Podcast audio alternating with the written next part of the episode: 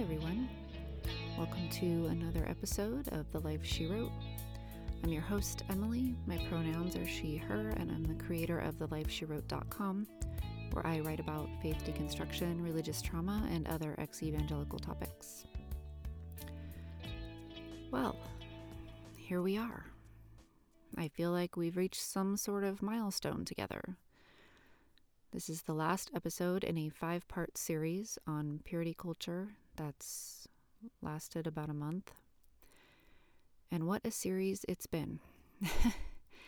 If you haven't listened to episodes 1 through 4, we covered everything from 90s evangelical subculture to modesty and clergy abuse, shame and sex and relationships. And last week we discussed the gender roles taught in purity culture and evangelicalism at large.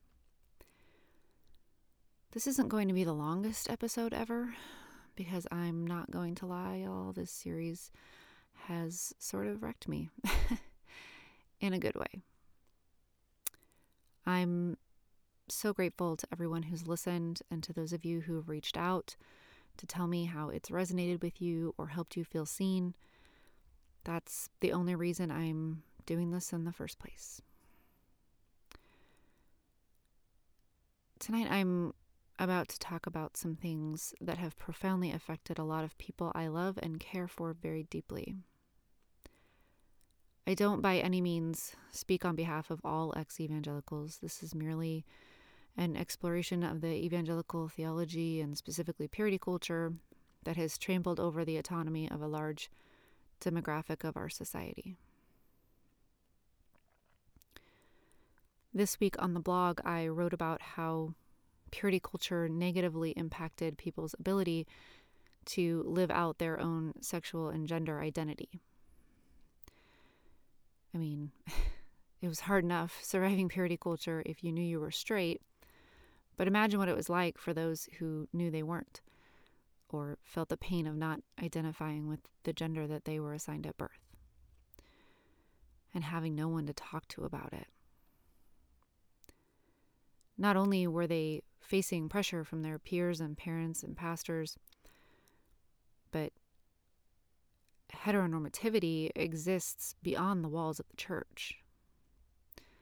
Last week I talked about this word, heteronormative, meaning the idea, belief, whatever you want to call it, that heterosexual attraction is the only acceptable form of sexual or romantic expression.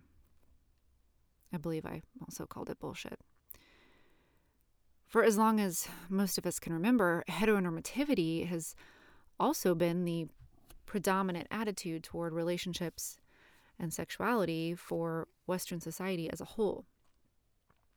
So it goes far beyond the reaches of just the church walls. This is something that as a society we've struggled with. One could say that straight people at least had the approval of their church leaders and parents, even if, their evangelical Christianity told them that they were, quote, not of this world, unquote.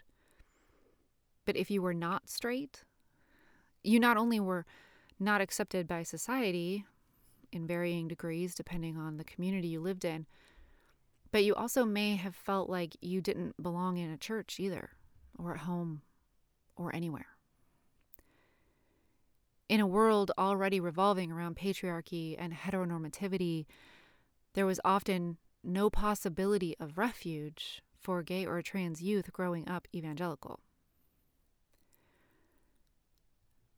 Now, I know I talked about some of these things on the blog, but I want to talk about them again here because I just feel it all bears repeating.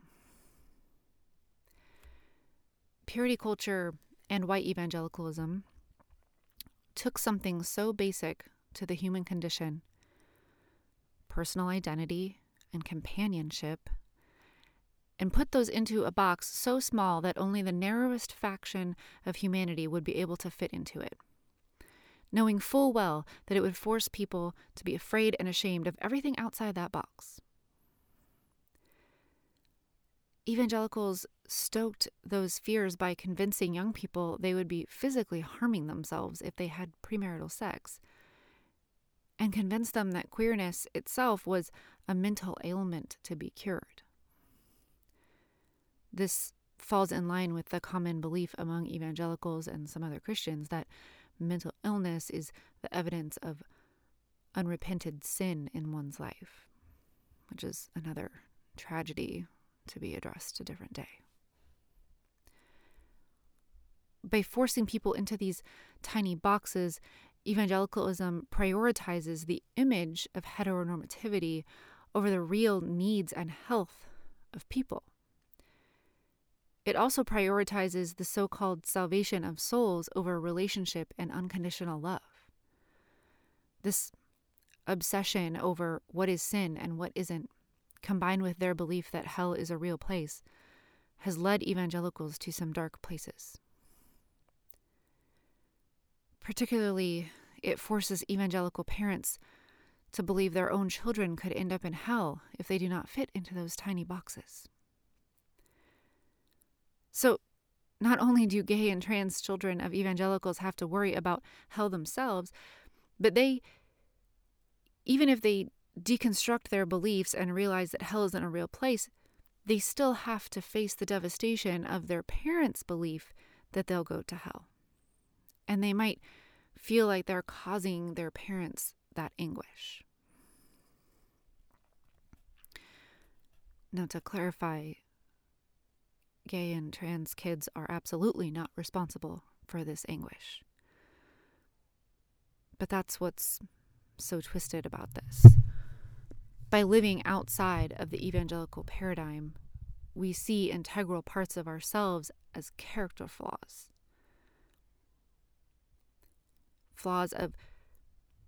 And things that will cause other people harm or pain. Because anything that doesn't measure up is a disappointment.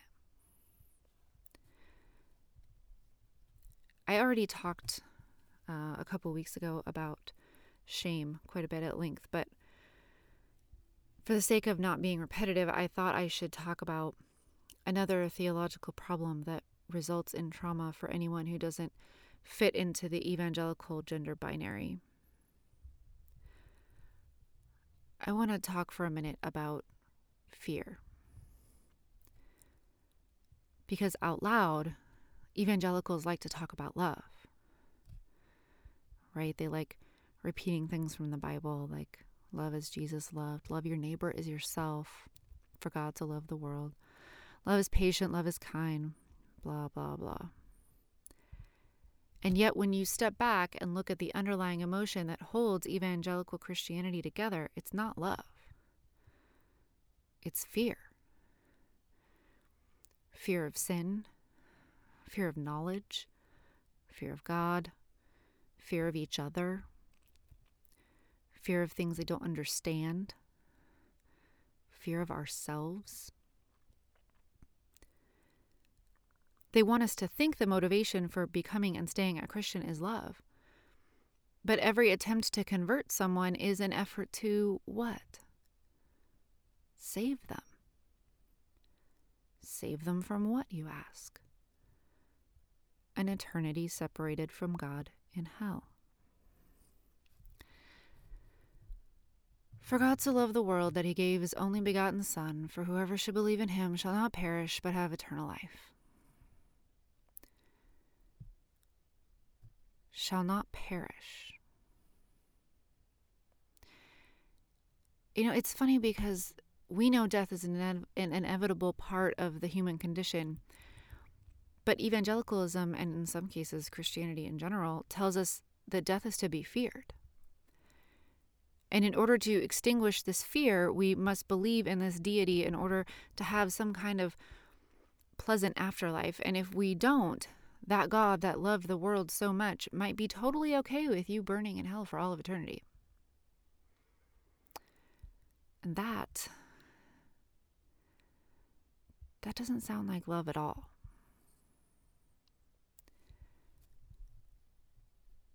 Just last night, I saw this horrific tweet from a white evangelical pastor. And if we follow each other on Twitter, and you probably saw it too, but the link was to an article on this pastor's ministry's website. And the tweet about the article read, quote, "God's word says that there is none good. Your child isn't good. His heart is evil. But there's a way to restrain his sinfulness. Teach him the fear of the Lord." End quote.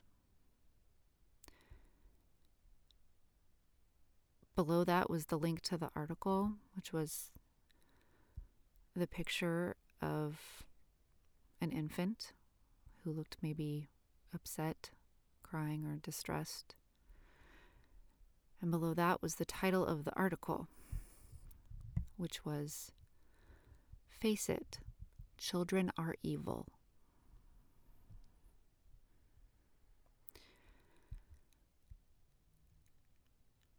I don't even know, guys. I got nothing. But please, someone try to explain to me how that isn't abusive. I dare anyone to email me and convince me that that's not abusive. This fear that a lot of evangelicals grew up with, it began at a very young age. The fear that evangelicals feel for their gay or trans children is very real, because anything outside those traditional gender roles we talked about last week is going to incite fear. And the fear is familiar, because they've likely feared their own supposed sinful nature their entire lives. When I left evangelicalism, as it were, and I found these online spaces full of ex-evangelicals, for a while there I was beginning to wonder if all ex-Vs were queer. Obviously that's not true. And I'm not saying this flippantly at all. I mean that literally the number of queer ex-Vs I was meeting and interacting with online far outnumbered the straight ones. Of course, it doesn't take a rocket scientist to know why. I understood why they'd left conservative or fundamentalist churches behind. But what was palpable in every one of those spaces was something that was the opposite of the fear we grew up with. It was freedom. Real freedom. Not freedom as prescribed by the Bible of our youth, but the freedom that comes from trusting yourself, believing yourself. The freedom that comes when you stop being afraid of someone not loving you because of who you love. The freedom of living your life, walking in your truth as the person that you know you are deep down inside. Even if that person is not straight or does not identify with the gender they were assigned at birth. And with that freedom comes the ability to see the beauty and diversity in human beings instead of only seeing a sinner who needs saving.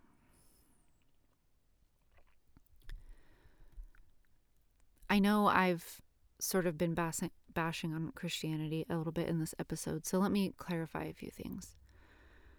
First of all, there is a very large community of LGBTQ+ Christians who have found comfort and solace in the message of Jesus and in the liturgy and spirituality, and I have a deep respect for those who embrace faith practices that serve them well and don't harm others.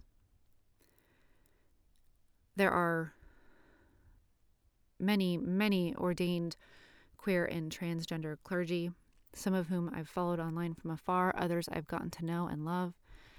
And I stand by my claim that queer clergy are the best clergy. And my theory for this, and this is only a theory, and no one has to agree with me on this, is that I feel like that they might be some of the only modern humans to really comprehend what it's like to be rejected by large populations of other religious Christians and church leaders, just as Jesus was rejected by the religious leaders of his day. Perhaps they understand and interpret Jesus' teachings in a way that straight people will never be able to comprehend. I have nothing but respect for straight progressive Christians who are affirming of all sexual genders and identities, regardless of whatever faith or lack of it that I personally have now. Just as much as I respect those who found Christianity lacking at best or trauma-inducing at worst and have chosen atheism or agnosticism. It matters much more to me how people are treated now than whether or not they believe in God or an afterlife. The problem with evangelicalism is that it demands everyone fit in their box for the benefit of pleasing their God. But there are plenty of Protestant Christians who don't treat people this way, and I think that's worth noting. Sometimes atheists get mad at me online because I won't just say that all religion is dangerous or that all of Christianity is hot garbage. But that's fine. They can stay mad about it. I've chosen to see that humanity is more nuanced than that. And I will continue to call out homophobia and bigotry wherever I see it, no matter the religion or lack thereof, just as I will continue to speak out against toxic, abusive theology.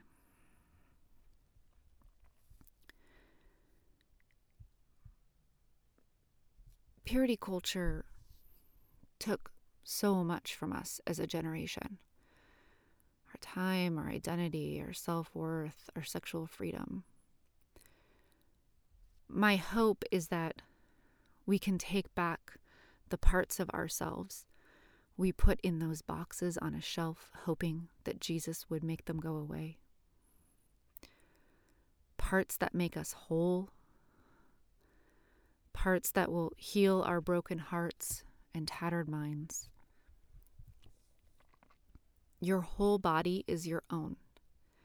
It belongs to you and no one else.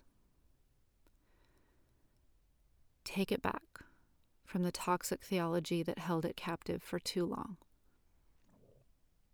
You owe yourself that, in the very least.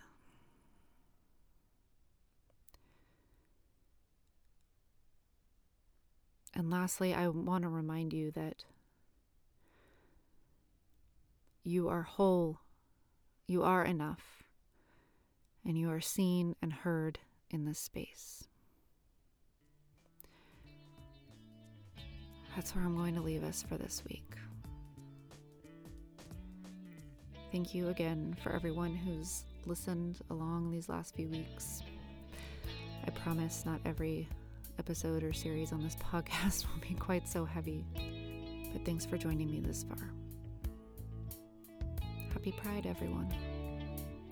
Until next time.